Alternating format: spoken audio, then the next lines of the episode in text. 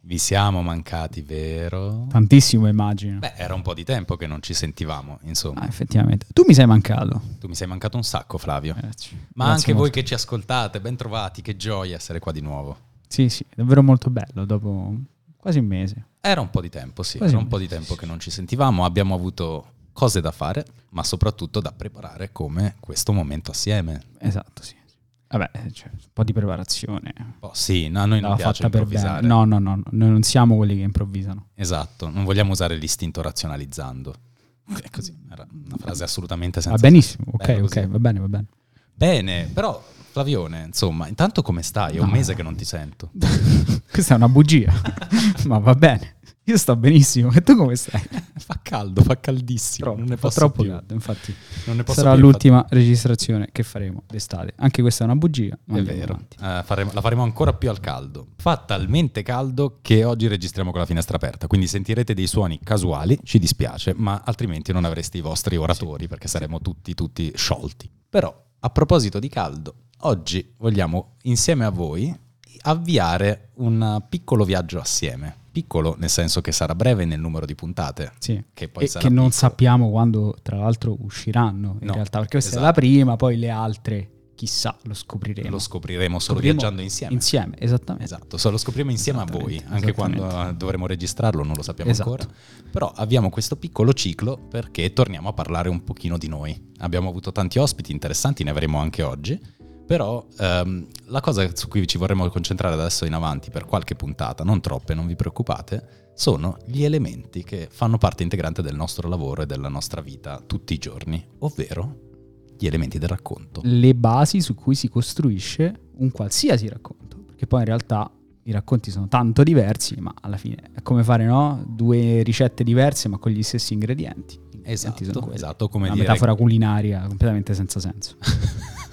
È come dire che noi esseri umani siamo 7 miliardi e mezzo, ma tutti abbiamo le ossa, un cuore e l'acqua. Esatto, o Quindi- potremmo fare una metafora genetica col, Ah. ge- col DNA, no? Cioè Tipo i- le banane con gli esseri umani 90% No, tipo- uguali, quelle cose lì. che Eh, abbiamo il 90% no, intendevo proprio geni i, geni che, capito, ricombi- cioè i geni sono quelli, però ricombinando Ah, si danno vita alla varietà umana. Certo. Capito?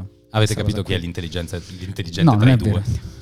Comunque, oggi, oggi l'elemento di cui vogliamo parlare in realtà è quello che crea questo maledetto caldo che ci attanaglia mentre stiamo registrando. Il risca- no, non parliamo di No, riscaldamento globale, ne parleremo, ne abbiamo già parlato, ma non è questa la sede. No. Ma oggi parliamo di quello che di uno dei personaggi un po' più ignoti di ogni storia, che però ne caratterizza ogni singolo passaggio, che è il suo scenario. Esattamente. La carta numero Esatto. uno. Di The Bonfire Di Game. The Bonfire Esatto. Game. Blink blink, un messaggio promozionale, lo abbiamo per favore. Esatto. Perfetto.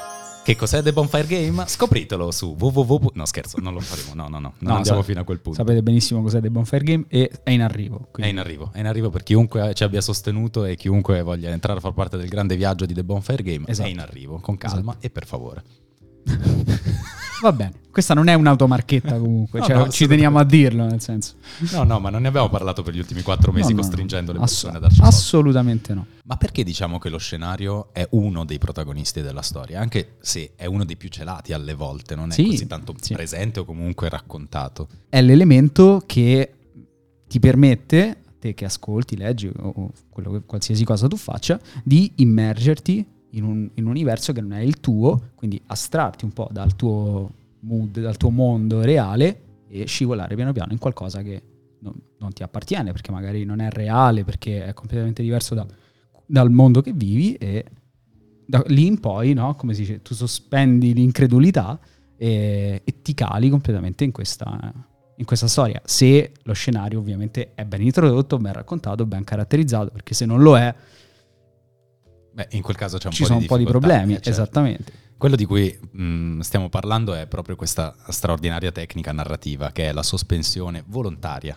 dell'incredulità da parte dello spettatore o del lettore, insomma di chiunque poi certo. interagisca con una storia, ovvero nel momento in cui io vengo posto in un mondo che non è il mio, devo dimenticarmi di essere nel mio esatto. e devo credere a tutte le regole che dominano lo scenario in cui mi sto muovendo. Quindi fondamentalmente se io mi trovo nella terra di mezzo e quella terra di mezzo ovviamente ha delle regole molto diverse dal mondo in cui vivo io, anche nella sua stessa conformazione, eh, devo assolutamente dimenticarmi di essere in un mondo fantastico costruito dalla penna di uno scrittore geniale, ma comunque un, in un'opera di finzione fondamentalmente.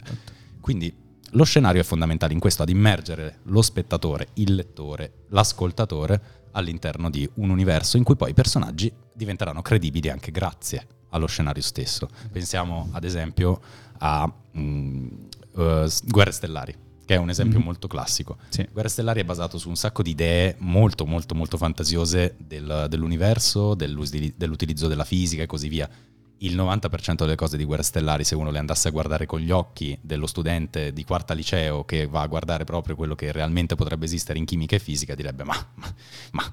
Però è talmente ben costruito esatto. e soprattutto le sue regole sono talmente ben rispettate che se la spada laser sì. devia il laser e lo rimanda a chi te l'ha lanciato, eh, quello accade per tutto il film e quindi ci credi. Infatti per quanto riguarda Star Wars spesso si dice che non sia vera e propria fantascienza ma sia più fantasy, sì. perché effettivamente non, al di là di, al, al, al contrario di tanti film di fantascienza non pone le basi scientifiche davvero dell'universo, non c'è scienza applicata, sì è chiaro ci sono le astronavi, eh, certo, ma è un po' come se eh, in un mondo medievale non ci fossero i cavalli, se eh, Star Wars è ambientato nello spazio, devono esserci le astronavi. Se ci fossero le auto volanti, tradirebbe ovviamente quello che diciamo prima, fa, cade, farebbe cadere un po' la, la sospensione dell'incredulità, il, il, patto con lo spettatore.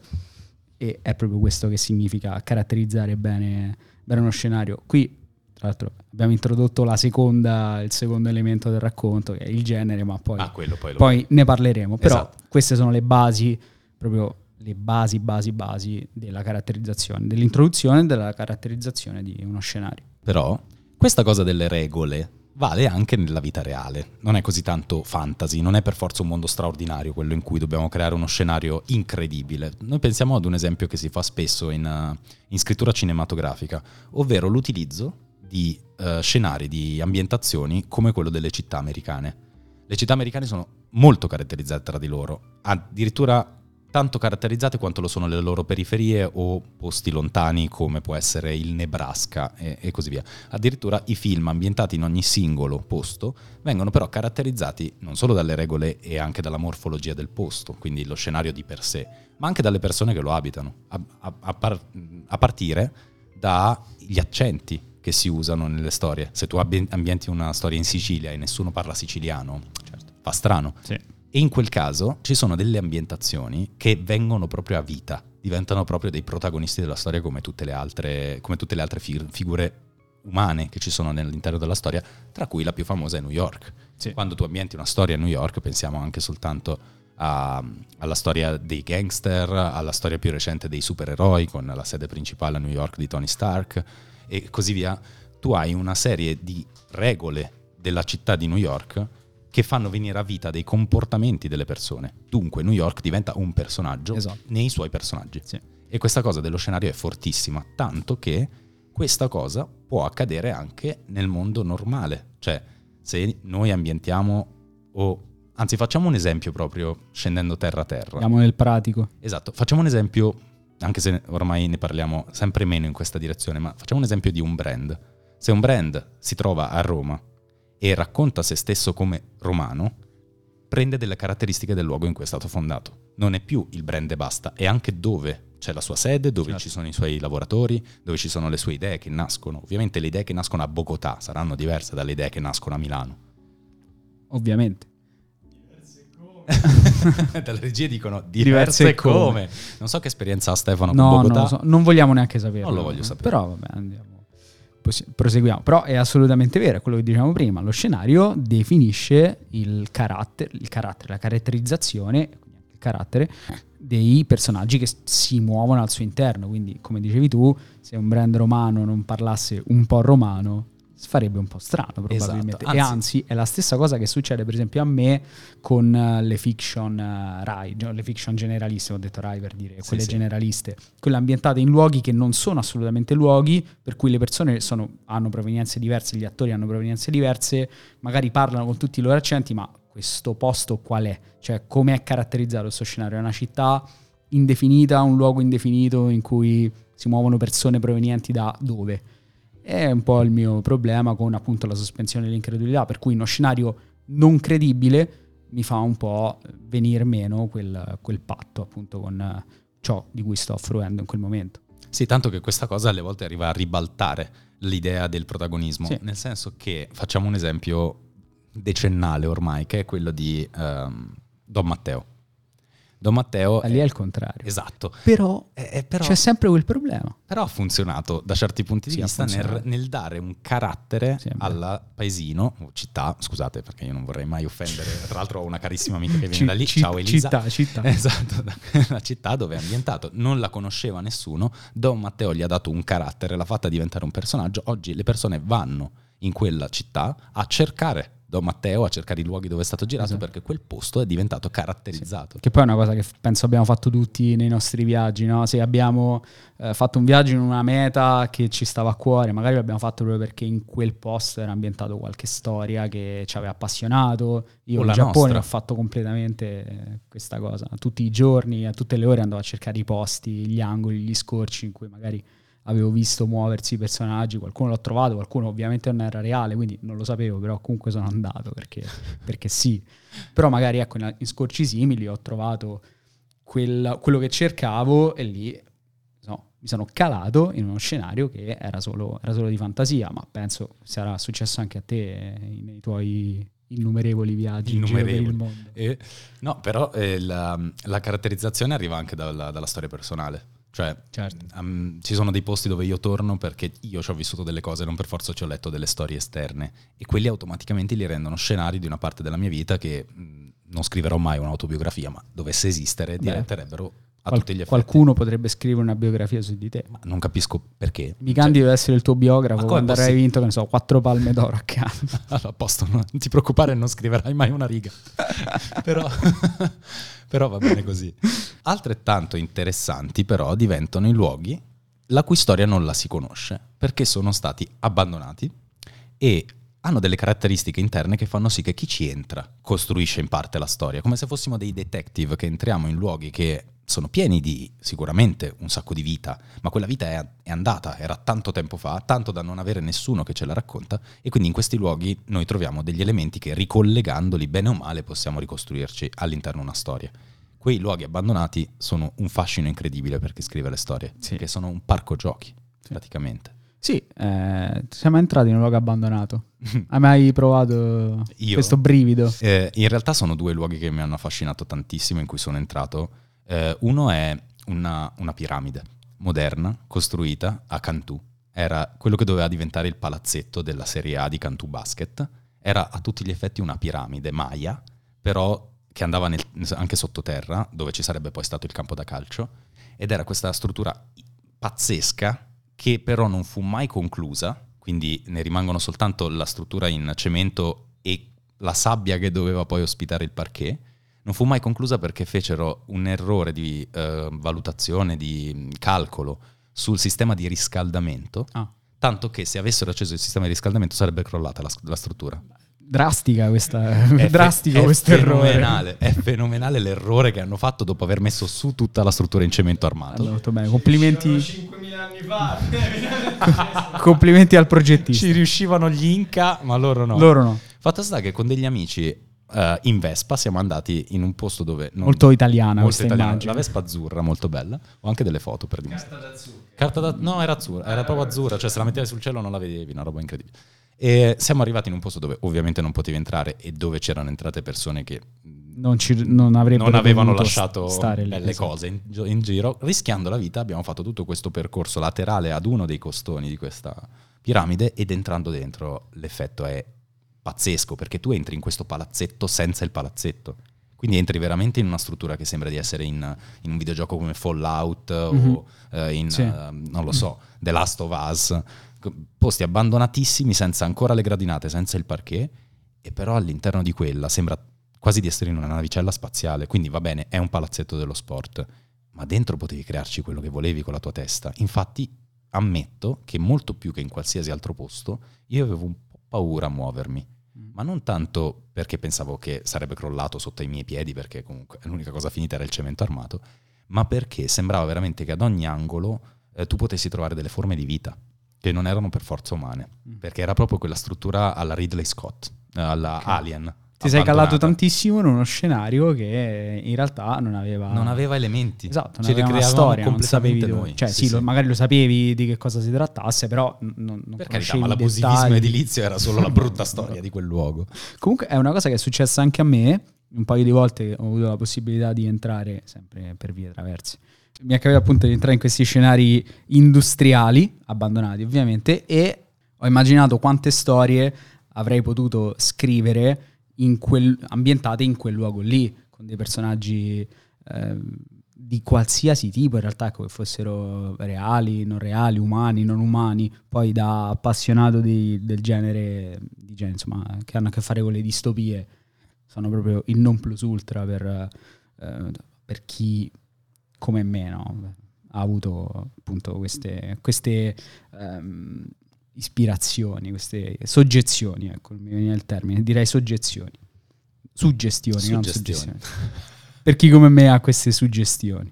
Eh, però sì, effettivamente gli scenari abbandonati, quindi i luoghi abbandonati, sono tra i più suggestivi, appunto, in questo senso. Parlando di suggestioni. Esatto, per chi vuole raccontare storie e, eh, come dicevi tu, entrando in questi luoghi più o meno legalmente, spesso illegalmente, ma per fortuna c'è qualcuno che lo fa perché consente di eh, recuperare un patrimonio che altrimenti andrebbe perso e consente a tutti di calarsi in scenari che ovviamente non si potrebbero altrimenti vedere visitare, e invece sono ricchi appunto come dicevi tu di vita che è solo impolverata, magari un po' rotta, però pulsa ancora, si sente. Che poi dire che si entra illegalmente in questi posti ha un'accezione un po' particolare in questi casi per alcune persone ovviamente perché chiaro se uno entra e eh, cerca di deturpare o rubare i contenuti di questi luoghi abbandonati allora sì siamo nell'arco dell'illegalità e sicuramente entrare nella proprietà privata di qualcun altro è illegale di per sé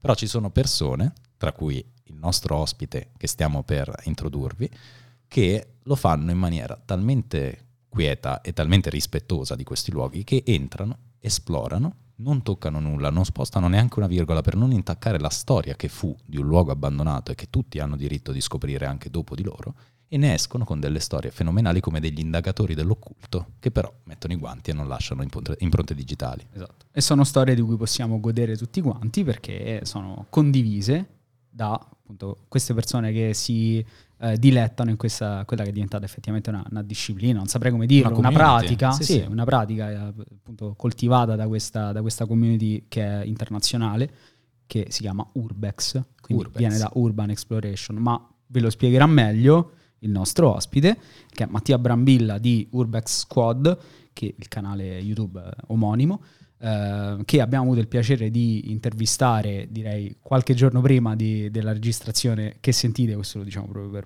Per onestà, correttezza. dire, per onestà, Eh, magari ecco sentirete anche qualche cosa non proprio puntuale perché appunto è una registrazione precedente, quindi il suo, il suo lavoro è andato avanti, noi siamo rimasti un pochino indietro, ma i contenuti in realtà eh, no- non cambiano, ovviamente è Ma infatti ci avete così. sentito un po' troppo preparati Sì, su questi esatto, luoghi abbandonati, esatto. è perché Mattia ci ha aiutato Esatto. a esserne degli Esattamente, esperti. esatto. non stiamo per chiamarlo ora, l'abbiamo già chiamato. Esatto. Quindi vi lasciamo a questo punto alla chiacchierata che abbiamo fatto con Mattia Brambilla, lo ringraziamo e vi consigliamo caldamente di seguire il suo lavoro, il suo e eh, delle persone, dei ragazzi che lo accompagnano nelle sue esplorazioni in tutto il mondo, tra l'altro. E si chiama Urbex Squad, lo trovate su YouTube, ma poi lasceremo tutti i link del caso qui sotto in descrizione, come dicono gli youtuber. E, e niente, direi che a questo punto, no, niente non si dice. Ecco, E- a questo punto direi lasciamo la voce a noi del passato e a Mattia. Esatto. Ciao. Ciao. Bene, quindi abbiamo con noi il fondatore di Urbex Squad, eh, Mattia Brambilla. È un vero piacere averti, averti qui con noi. Ciao, ciao, a Mattia. tutti, ciao a tutti. Tanto Piacere. l'abbiamo già fatto off, off the records, ma come stai? Molto bene, molto bene, grazie. Grazie per avermi invitato. È veramente un piacere. Grazie a te per essere qui con noi. Grazie. Allora, io partirei subito con una domanda che mh, magari può essere banale, ma non è scontata, più che altro per il tipo di realtà che raccontiamo oggi insieme a te. Che cos'è l'Urbex? Eh, allora, l'Urbex è esplorare luoghi abbandonati o luoghi magari di cui tantissime persone si sono dimenticati. Possono essere anche dei monumenti, delle, mh, diciamo, delle valli, dei sentieri, luoghi che boh, praticamente non ci va più nessuno. Diciamo che Urbex Squad, il progetto di Urbex Squad è proprio di, di riscoprirli. Principalmente sono ville, ospedali, manicomi, insomma tutti quegli edifici che magari oggi sono in disuso o che appartenevano a famiglie ricchissime magari il secolo scorso e che purtroppo o non c'è più nessuno che li gestisce o non riescono più a gestirli proprio perché economicamente non ce la fanno, stanno crollando. Ci sono mille motivi, ecco. Però ecco, insomma, l'Urbex è questo, esplorare luoghi abbandonati. E ha anche delle regole precise, non è semplicemente entrare in un luogo dimenticato o insomma, abbandonato No, no. Da, da tempo. Esatto. Un codice eh, etico, il- diciamo così. Bravissimo, un codice etico, cioè, allora, possiamo definirlo eh, del semplice rispetto ed educazione come quando andiamo a casa di qualcuno che ci invita, eh, si cerca sempre di rispettare gli spazi degli altri e di portare rispetto. Insomma, questo c'è anche nell'Urbex perché purtroppo la mentalità di molti, questo a volte lo leggo anche nei commenti, un po' mi, mi dà dispiacere, è quello di tanto non è più di nessuno, tanto abbandonato da 10-20 anni, ci faccio quello che voglio. No, l'esploratore o comunque sia la persona che ha veramente questa passione entra in questi posti eh, cercando di mantenere un profilo più basso possibile. Anche io stesso quando vado a esplorare tendenzialmente cerco di non toccare niente, quello che prendo in mano per vederlo, per esaminarlo, poi lo rimetto nello stesso punto e nello stesso modo in cui l'ho trovato. Mm, c'è proprio diciamo una frase che è una, una regola standard di chi inizia a fare questa cosa che è proprio eh, portare via solo foto o lasciare solo impronte insomma cioè noi è un po' come se fossimo dei fantasmi se un domani quel luogo venisse ripreso in mano venisse recuperato eh, nessuno si accorgerebbe a meno che noi non pubblichiamo foto non pubblichiamo video nessuno si accorgerebbe del nostro passaggio. Questo è il modo migliore assolutamente per eh, esplorare questi posti. Ci hai parlato di un voi. Chi, chi sono questi Sì. voi che esplorano insieme a te? Allora, allora, eh, diciamo che mh, ultimamente mi sto portando dietro tanti amici perché il gruppo che c'era in precedenza si è sciolto, abbiamo avuto diciamo, delle incomprensioni che ci stavano dopo quattro anni di attività insieme e ognuno di noi ha preferito diciamo, continuare un po' per la sua via, un po' per quello che meglio credeva, anche in base giustamente alle proprie disponibilità di, di tempo, di passione e di voglia di, di lavorare.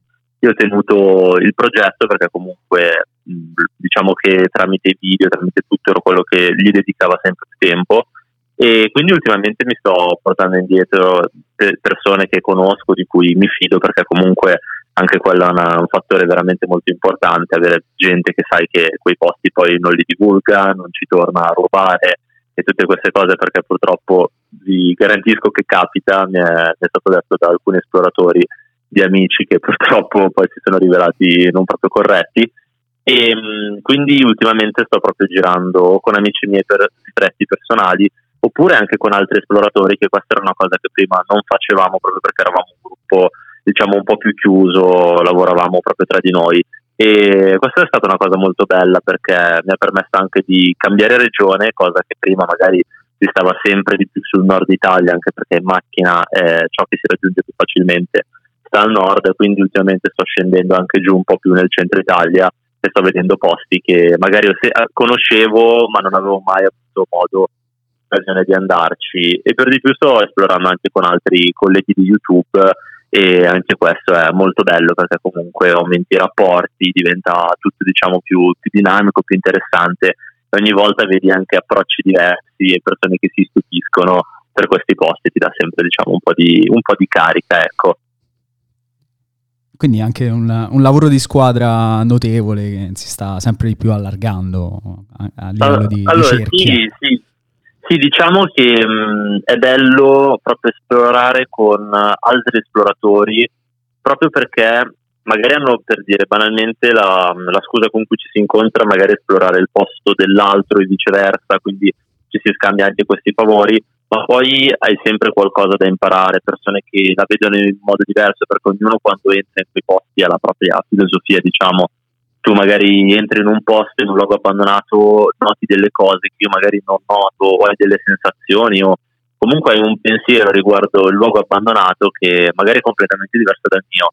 Però è interessante sapere anche gli altri cosa ci provano nel Durbex ho, mi è anche capitato di portare persone che hanno scoperto lì che effettivamente magari non gli interessava perché non a tutti poi eh, interessa. È un mondo molto affascinante, un mondo molto bello, però ehm, quando sei lì è proprio un'altra cosa, cioè ci sono altre emozioni.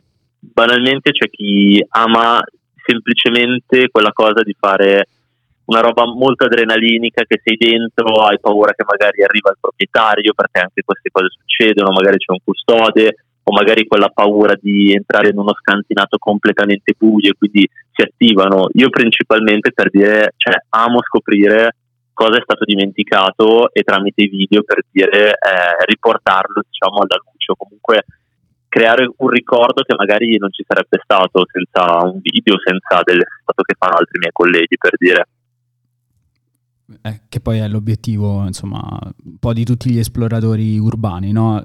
preservare sì, la memoria sì, Di, di, questi luoghi, mm. non lasciarli davvero decadere nel tempo o crollare come spesso eh, fai anche tu, racconti insomma storie tristi di luoghi che magari dopo un'esplorazione subiscono danni causati dalla natura o anche Assu- assolutamente, atti, assolutamente. Atti sì, eh, mi, ho tra, tra, i video che ho pubblicato ci sono luoghi che ad oggi eh, per il semplice passare del tempo sono stati completamente trasformati. Mi viene in mente, mh, mm, non so se vi è capitato di vederlo, c'è questo video di Villa degli Equilibri sì. che già all'epoca quando andammo era molto rischioso perché era palesemente pericolante, però a parte un lato che era completamente collassato, c'era diciamo un buon 70% della villa che si reggeva ancora in piedi. Ad oggi di quella villa lì eh, la metà è completamente crollata, quindi cioè, stanze che io ho visto, che ho filmato, l'ultima volta che ci sono stato ci sono passato proprio sopra le macerie che le coprivano, quindi eh, anche lì diciamo che è bello riuscire a, ad avere quelle testimonianze di luoghi che comunque sia sono destinati, se non recuperati, sono destinati a sparire. Ecco, allora una, una, cosa, scendiamo un po' più in profondità perché abbiamo parlato dell'Urbex, Vai. abbiamo parlato della, eh, insomma, di, dei principi e degli obiettivi di questa disciplina, non so se possiamo chiamarla così, sì. ma quello che vorrei sapere è tu intanto come ti sei approcciato a questa, a, all'esplorazione urbana e mm. poi ho anche insomma visto i tuoi video in cui ti aprivi, quindi raccontavi la tua storia e quello che vorrei chiederti è anche proprio come questa tua passione che si abbina a quella del, insomma, del racconto per immagini, ecco, diciamo così, mm. eh, abbia in qualche modo, ti abbia spinto a prendere delle, delle decisioni forti nella, nella certo, tua vita. Certo, certo. Allora, partiamo dal principio. Diciamo che eh, l'esplorazione dei luoghi abbandonati è partita per me completamente a caso, perché um, la mia primissima esperienza, me la ricordo ancora, è stata praticamente in un ospedale abbandonato in un paesino eh, piccolissimo del Piemonte, ero lì per um, un compleanno di una mia cara amica e niente, praticamente eravamo ospiti da questo altro nostro amico che ci fa, eh, guardate che c'è questo luogo abbandonato, sarebbe carino andarlo a esplorare a mezzanotte, ma io all'epoca non avevo praticamente nulla, cioè non avevo fotocamera, non avevo un telefono che potesse filmare, per cui la stavo proprio vivendo completamente a casa, ho detto dai vabbè è una cosa interessante, proviamo a farla, avevo 18 anni all'epoca. E quindi ho detto, dai, vabbè, proviamo, andiamo. È stata veramente tanto, tanto adrenalinica e nonostante tutta la paura che avevamo, perché comunque eravamo in un bosco in mezzo al nulla, in questo ospedale abbandonato di cinque piani, dove sai, tipo poi le leggende paesane un po' ti fanno salire l'ansia, e, e niente, praticamente mi era rimasta questa cosa. Tornato a Milano, sempre con gli stessi ragazzi, eravamo in quattro, abbiamo detto dai vabbè proviamo a vedere se qui a Milano c'era qualcosa c'è il famosissimo ormai super inflazionato eh, manicomio di Mombello siamo andati lì e niente da lì è, è, nata un po' quella passione ma ripeto all'epoca ero proprio un ragazzino dovevo ancora finire le scuole insomma mm, non avevo proprio in mente nemmeno di filmare questi luoghi. È successo praticamente mi pare due anni dopo. Due anni dopo completamente a caso sono ritornato in quel posto con ehm, diciamo uno dei primissimi membri di Urbex Squad che era Jay e niente da lì ci siamo un po' presi bene abbiamo iniziato a filmare a recuperare questi posti. E banalmente io dicevo all'inizio sarà una roba molto breve perché io ero convinto ci fossero 10 posti abbandonati in giro per, per, la Lombardia quantomeno. Non avevo nemmeno mai preso in considerazione di uscire per esplorare dei luoghi abbandonati. Solo che quando abbiamo iniziato a farlo era molto di nicchia per cui ci siamo resi conto che c'era tutto un uh, micro universo eh, riguardo a questi luoghi. E, mm, e, niente, diciamo che con quello che poi è stato fatto questo universo è diventato sempre più grande, la gente ha iniziato ad appassionarsi, poi c'era anche Nicolò Human Safari che pure lui con tutti i suoi video ha portato questa passione in rete e niente, quindi ci siamo trovati paralleli a questa crescita, a questo interesse che il web aveva e fino a poi ad arrivare a Chernobyl dove lì effettivamente diciamo che è esploso un po' tutto perché l'abbiamo, l'abbiamo proprio visitato in un momento perfetto perché tornati, mi ricordo era a fine marzo, a inizio aprile era stata annunciata la, la serie tv dell'HBO e quindi niente, tutto il web cercava Chernobyl e tutti i nostri video erano stati consigliati. E così, niente, diciamo che è continuata per tanti tanti anni ehm, questa passione, questo canale che fortunatamente è sempre cresciuto e anche la mia passione per i video poi pian piano eh, è aumentata. L'ho sempre avuta, solo che facendo altri lavori, essendo dipendente, tutto quello che è stato fatto negli scorsi quattro anni è sempre stato fatto in un ritaglio di tempo fondamentalmente. Quando si riposava, quando si aveva mezza giornata libera, si tentava di esplorare, si cercava di portarsi a casa il miglior video possibile. E mh, questa passione qua, anche quella è sempre cresciuta, l'ho sempre avuta anche da, da bambino, quello di fare video, però banalmente di piccoli montaggi, magari di di film che vedevo cercavo di fare tipo dei trailer io ma non li pubblicavo nemmeno non so nemmeno dove siano finiti ormai a distanza di 15 anni. E, e quindi niente questa passione è sempre cresciuta. Ho trovato un ragazzo che ha un'agenzia a Milano si chiama Neo Video Production e che ha creduto molto in me vedendo i video e niente poi da lì ho iniziato ho fatto questo anno diciamo da assistente fino a pochi mesi fa dove ho detto ok dai basta ci provo anch'io e niente ho lasciato il lavoro proprio il mese scorso e quindi niente adesso mi trovo qua tra YouTube tra la mia carriera da videomaking e tra tutto il resto e sono molto contento al momento. Vabbè ma che storia meravigliosa. storia... è incredibile sì, sì. grazie. Eh, sono quelle storie che ci piacciono tutto... a noi Esatto. È tutto completamente a caso, cioè questa è la cosa bella, non era previsto niente, è ovvio, cioè non, cioè, non ci gira attorno, è ovvio che se uno apre un canale di YouTube gli piacerebbe arrivare, però sono anche una di quelle persone che dice, cioè, mh, capiterà mai proprio a me, no? È impossibile. C'è, c'è stata, diciamo, della fortuna che comunque sia stata accompagnata da una grande passione e comunque c'è anche tanto lavoro dietro i video, nel senso che non sono clip montate, tagliate, buttate lì, cioè anche e soprattutto negli ultimi tempi sto cercando proprio di fare dei video molto più emozionanti, molto più eh, diciamo coinvolgenti e il prodotto mi piace, però giustamente mi, sto sempre cercando diciamo dei nuovi modi per migliorarlo e uguale faccio anche con diciamo la mia carriera adesso fuori appena nata da videomaker. Beh sì, no, ma infatti la, la, crescita tra l'altro nel canale si, si vede, è costante anche sì. della qualità della, sì, sì, della narrazione, anche vabbè, poi i luoghi che piano piano hai scoperto e così via. Ma e tornando Grazie. un pochino ai luoghi, Vai. dopo questa storia tua incredibile, ehm, volevamo chiederti qual è il, il luogo a proposito di incredibile, di, qual è il luogo Sì? più incredibile che hai visitato? Credo a esclusione di Chernobyl, insomma, che lo diamo Allora. un per scontato. E quello che in realtà Certo, poi vorresti certo. visitare ancora, cioè che è incredibile ma ancora non sei riuscito ad andare. Allora, ehm, quello più incredibile che io ad oggi ho esplorato è sicuramente Villa Macintosh, a cui ho dedicato praticamente 5 video, mi pare, sul canale, che è stata una villa bellissima che abbiamo trovato praticamente, mi pare, nell'arco di sei mesi da quando è stata abbandonata.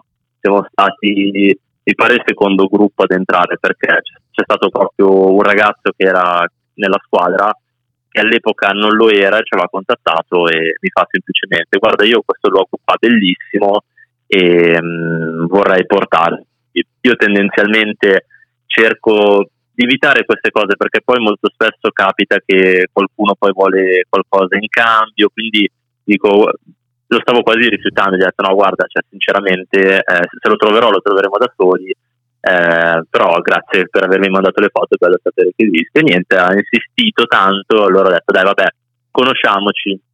Siamo conosciuti, ci ha portato in questo posto e lì ci, ci si è aperto veramente il mondo perché era una villa in cui penso che così mm, ad occhio ci saranno state una ventina di stanze completamente piene.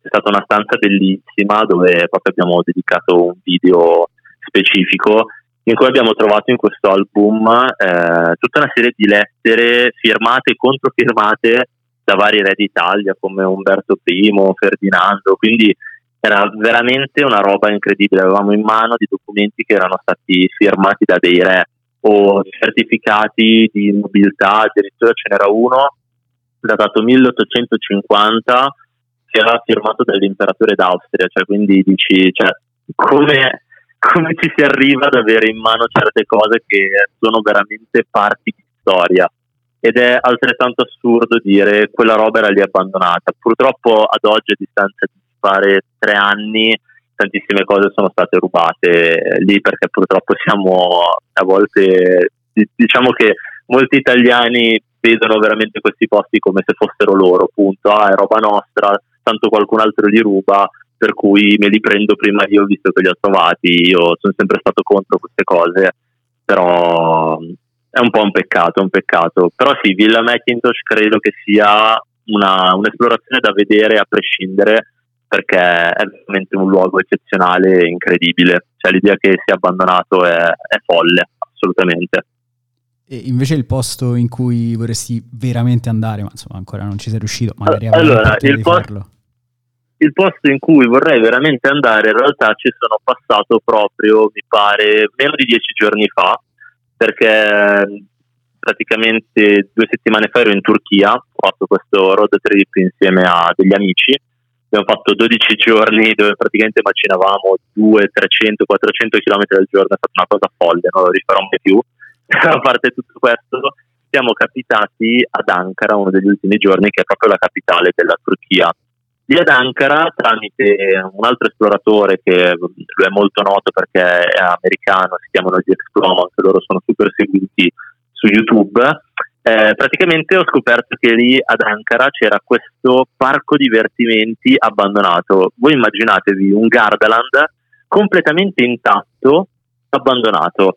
Ovviamente per entrare lì eh, bisognava superare diciamo, del, della sicurezza perché attorno diciamo a dei posti di blocco in cui ogni tanto c'è qualche custode che è lì a custodire e pensate che addirittura le uniche due persone in Turchia che hanno accesso a questo posto sono Erdogan, che vabbè, è il presidente turco, e il sindaco della città di Ankara. Per tutti gli altri invece, nonostante lo si veda perché anche da Maps è una roba gigantesca, cioè lo, lo vedono da qualsiasi punto della città, nonostante sia sotto gli occhi di tutti, nessuno ci può entrare tranne loro due e questo esploratore è riuscito ad entrare e ha trovato delle cose davvero incredibili. C'è un parco divertimenti totalmente intatto, è una cosa che mi manca, avrei un sacco voluto farlo.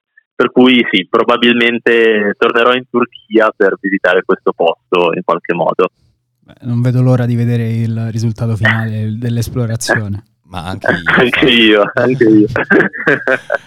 Che meraviglia, guarda, grazie davvero tanto di questo viaggio, di questi viaggi che ci hai fatto fare insieme a te, non solo tuoi personali, ma anche per chiunque poi eh, sia interessato a queste cose. Io eh, ero rimasto molto affascinato dal tuo percorso perché um, il sapere che una storia era immobile in un posto e voi andavate ad esplorarla ricostruendola, anche soltanto con la vostra immaginazione, banalmente... È, è una cosa incredibile e che dovremmo fare tutti almeno una volta senza andare a rubare ovviamente. Sì, ovviamente. A questo punto no, certo, se rubi certo. togli un pezzo di storia, che cacchio. Eh, ma è anche, è anche poi una roba che dico, cioè non sarebbe giusto per chi ha la mia stessa passione andare magari il giorno dopo e trovarsi un prezzo in meno, cioè lo trovo, lo trovo proprio brutto, cioè mh, è una cosa che la tro- è inconcepibile, ecco, per me è proprio inconcepibile. Sì, sì, ma lo Sì, capiamo benissimo, è come se tagliassi delle pagine di un libro Sì, o sì. togliessi delle immagini Esatto. di un film. Cioè, o hai se i musei fossero aper- le teche fossero aperti e tu potessi Sì. portarti via quello che vuoi, eh, Esatto, ma chi va dopo di te esatto. poi non ha la stessa esperienza, questo è evidente. Esatto, esatto, cioè, mh, ma, ma poi eh, un'altra cosa che dico sempre, molti oggetti in quel contesto sono bellissimi, tolti da quel contesto non vogliono dire assolutamente niente, per quanto possono essere belle, ma se io in casa avessi una lettera firmata da un re d'Italia, sì, eh, puoi flexarlo, però cioè, alla fine di tutto che senso ha? Non ha, non ha nulla, cioè non, non vale non ha lo stesso valore che ha dentro un luogo abbandonato nella casa di quella famiglia che ha una storia bellissima dietro e che oggi non c'è più per mille motivi, cioè perde proprio di significato. Sì, ma infatti, Esatto. cioè, è come avere una proprietà privata che non- per te non significa nulla, ma per gli Esatto. altri aveva un significato incredibile. Mm. Assolutamente, assolutamente. Cioè io personalmente dentro un museo, per quanto possa essere bello, tantissime volte non, non provo molto perché dico ok è bello vedere un'anfora romana che avrà mille anni lì, però cioè, è, è su un basamento bianco ricostruita con la colla che si intravede, cioè non, non mi dà proprio nulla e mi dà molto di più magari una macchina di- degli anni 20 abbandonata in un garage di una villa abbandonata, cioè mi, mi emoziona proprio, ecco, Sì, è, lo vedo così. è- è molto più storia quella che effettivamente un reperto da museo dentro un museo. Sì, con una Eh, sì, descrizione sì, a sì, lato sì. che Sì, è un po' fredda è un po' magari. fredda un Esatto. po' per chiunque, non è per chi l'ha vissuto. Cioè, se- esatto, se- senza nulla togliere, anzi è un bene che siano stati ritrovati, che siano esposti, però mh, per chi è abituato a vederli nel, nel proprio contesto posso garantire che l'emozione è 10.000 volte più forte. E allora, per chi ci sta ascoltando, non andate a rubare a casa degli Esatto, altri anche sì, se sì, sono sì, abbandonate. sì, Partiamo da questo Bravissimi. Esplorate, ma presupposto. fate i bravi. Esatto, E bravi. e rispettate le storie degli altri, lasciateli lì dove sono così che tutti possano godersele. Esattamente. Guarda Mattia, intanto grazie mille davvero, è stato Grazie un super viaggio anche solo con, la- con l'immaginazione, poi ovviamente tutti questi posti me li vado a ricercare sia sul tuo canale eh, YouTube che in generale sul web, quindi grazie, Grazie. ancora. Non so se Grazie a Flavio voi ragazzi, avevi un'ultima un domanda. piacere. No, no, io sono... Sei so- felice sono così? felicissimo, sì, sì, sì, di aver parlato con te. Veramente molto felice. grazie, grazie, grazie davvero ragazzi. Grazie, Grazie a ancora, davvero. ci sentiamo alla prossima. E questa era la bellissima chiacchierata che abbiamo fatto con Mattia, che ringraziamo ancora. Vi ricordiamo di seguire il suo canale YouTube Urbex Squad, che tra l'altro noi ormai siamo dei dopati di quel canale, lo Eh, guardiamo sì. tutti i giorni perché le storie sono iper interessanti, anche se lui ufficialmente le costruisce insieme a te che guardi, quindi è una cosa Sì. super particolare. E vi ricordiamo di seguirlo su tutti i suoi canali, anche perché insomma fa dei viaggi pazzeschi. Esattamente. Bene Flavio, grazie mille tutto. per essere stato con me e grazie a voi che ci avete ascoltato per essere stati con noi. Grazie a te e alla prossima puntata di questo viaggio Esatto. particolare. A differenza dei luoghi, noi non vi abbandoniamo. No, esatto. Con le tette a caso. E i luoghi non abbandonano. Questa lascia. Casomai vengono abbandonati. Però vabbè.